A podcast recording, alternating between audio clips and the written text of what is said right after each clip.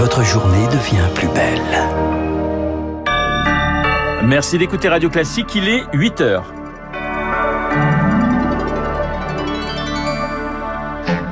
La matinale de Radio Classique avec Renaud Blanc. Moscou intensifie la pression sur Kiev. Des explosions retentit tôt ce matin en plein centre de la capitale. 2 personnes sont mortes après des tirs contre un immeuble. Et pourtant, les pourparlers doivent reprendre ce matin. La Russie a 2 doigts du défaut de paiement. Les 3 grandes agences de notation ont classé sa dette publique en catégorie C. Dernière étape avant le défaut, décryptage dans cette édition. Et puis des records de cas de Covid battus en Chine. 5000 détectés en 24 heures, du jamais vu en 2 ans de pandémie. En France, on respire mieux depuis hier, sans masque à l'école. On entendra le soulagement des élèves. Radio Classique. Et le journal à 8h nous est présenté par Lucille Bréau. Bonjour Lucille. Bonjour Renaud, bonjour à tous. 20e jour de guerre et 3 fortes explosions entendues ce matin dans le centre de Kiev en Ukraine. La capitale encerclée par l'armée russe vit toujours dans l'attente d'un assaut. Dans l'ouest de la ville, une frappe a touché également un immeuble de 15 étages. L'explosion a soufflé toutes les vitres du bâtiment et de ceux à proximité. Au moins 2 personnes sont mortes d'après les secours. 27 autres ont pu être sauvées. Les combats se poursuivent sur le terrain. Malgré la tenue de pourparlers, ils doivent reprendre ce matin.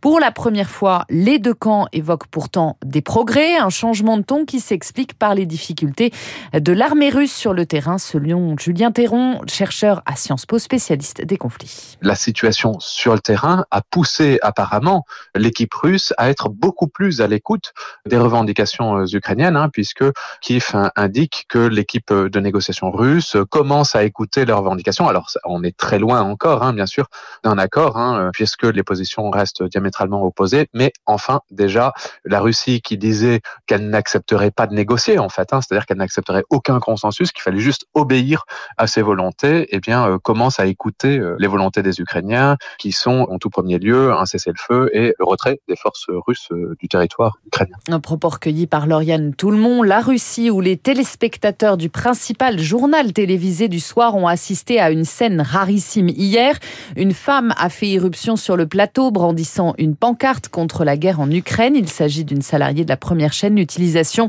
du mot guerre pour décrire l'offensive russe est passible de poursuites en Russie. Effectivement, très courageuse cette femme. La Russie qui serait, Lucille, au bord du défaut de paiement. Conséquence des sanctions économiques prises par les Occidentaux, l'issue paraît inéluctable pour les experts car Moscou doit faire face à plusieurs échéances de paiement de dettes en devises étrangères cette semaine. Or, ces réserves sont gelées, Émilie Vallès. La Russie pourrait être en défaut de paiement très prochainement, ce qui rendrait le pays insolvable et le couperait automatiquement des marchés financiers pour plusieurs mois.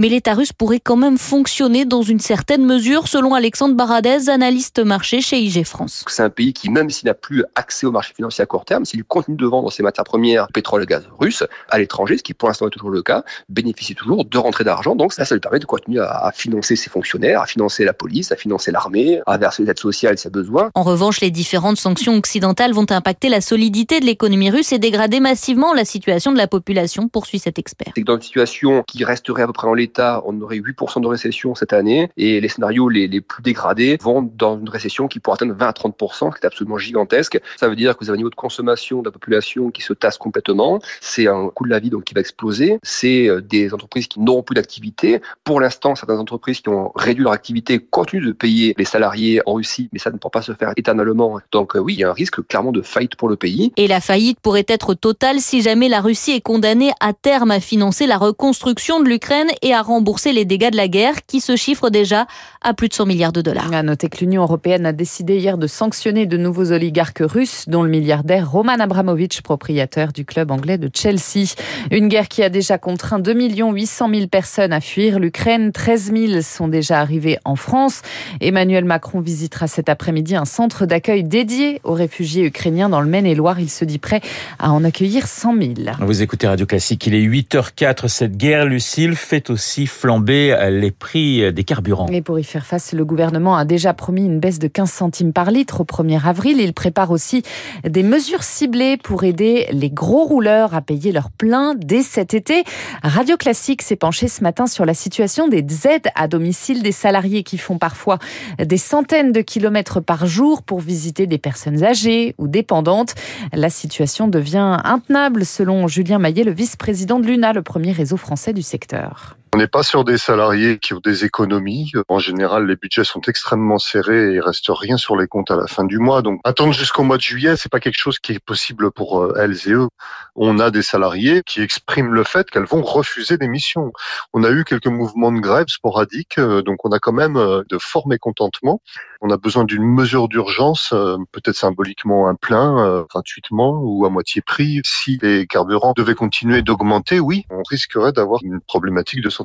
Une propos recueillie par Augustin Lefebvre. Un conflit qui pèse aussi sur l'inflation. Elle devrait atteindre entre 3,7 et 4,4% en 2022 en France. Pour y faire face, le gouvernement fait une promesse, revaloriser le point d'indice des fonctionnaires. Il est gelé depuis 5 ans. Dans une interview au Parisien, la ministre de la fonction publique, Amélie de Montchalin, se défend de toute arrière-pensée électoraliste à moins d'un mois quand même du premier tour. Lucille, sur le front du Covid, la Chine bat des records de cas. 5000 ont été détectés lors des dernières 24 heures, c'est du jamais vu en 2 ans. Depuis quelques jours, de nombreuses villes, voire des régions entières, sont placées en quarantaine. Chez nous, en France, c'est plutôt un vent de liberté qui souffle depuis hier. Le masque n'est plus obligatoire à l'intérieur, ni à l'école. Un vrai retour à la vie normale pour ces élèves rencontrés par Élodie Villefritte. Passer toute la journée sans masque, c'est une libération pour Anna, 10 ans. L'élève de CM2 n'en pouvait tout simplement plus. Ça me collait, ça me faisait mal aux oreilles et ça m'empêchait de respirer. Et puis dès qu'il faisait chaud, et j'avais plein de buées dedans et ça me faisait de la buée sur mes lunettes. Au lycée, dans la classe de Mathéo et d'Alice, personne n'a gardé le masque, l'occasion de faire des découvertes. C'est trop bien, je vois la tête de mes profs, je vois la tête des gens qui étaient avec moi dans ma classe que je connaissais pas trop, tout ça. C'est plus convivial, on va dire. C'est vrai qu'il y a des têtes, c'est pas mal à voir. Quelques bouches plus volumineuses que prévu, quelques nez plus gros aussi.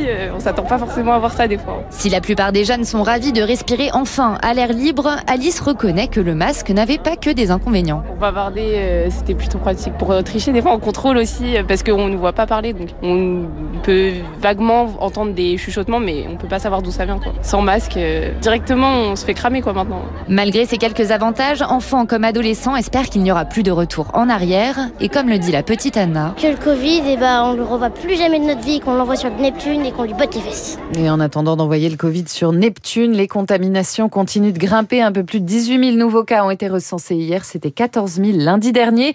On en parle avec votre invité, Renaud, l'infectiologue Anne-Claude Crémieux, juste après ce journal. Dans le reste de l'actualité, les avocats d'Yvan Colonna vont demander une suspension de sa peine. Une suspension provisoire. La demande sera déposée ce matin. La loi le prévoit lorsque le pronostic vital d'un prisonnier est engagé. Yvan Colonna est toujours entre la vie et la mort dans un hôpital de Marseille, apparaît avoir été grièvement blessé par un co-détenu à la prison d'Arles. C'était le 2 mars dernier. Au procès des attentats du 13 novembre, nouvel interrogatoire aujourd'hui pour Salah Abdeslam. Le seul membre encore en vie des commandos sera auditionné sur son rôle dans les préparatifs des attaques djihadistes. Et puis on connaît les 18 sites sélectionnés pour l'édition 2022 du Loto du Patrimoine. L'église Notre-Dame du Prioré, c'est à la Charité sur Loire dans la Nièvre, l'ancienne colonie pénitentiaire de Belle-Île-en-Mer ou encore le premier château des princes de Salm à Sénone dans les Vosges, autant de sites en péril. L'année dernière, le loto a permis de collecter plus de 28 millions d'euros. Merci Lucille Bréau pour le journal de 8h que nous retrouvons à 9h pour un prochain point d'actualité. Dans un instant, Guillaume Tabar et son édito et puis mon invité, l'infectiologue...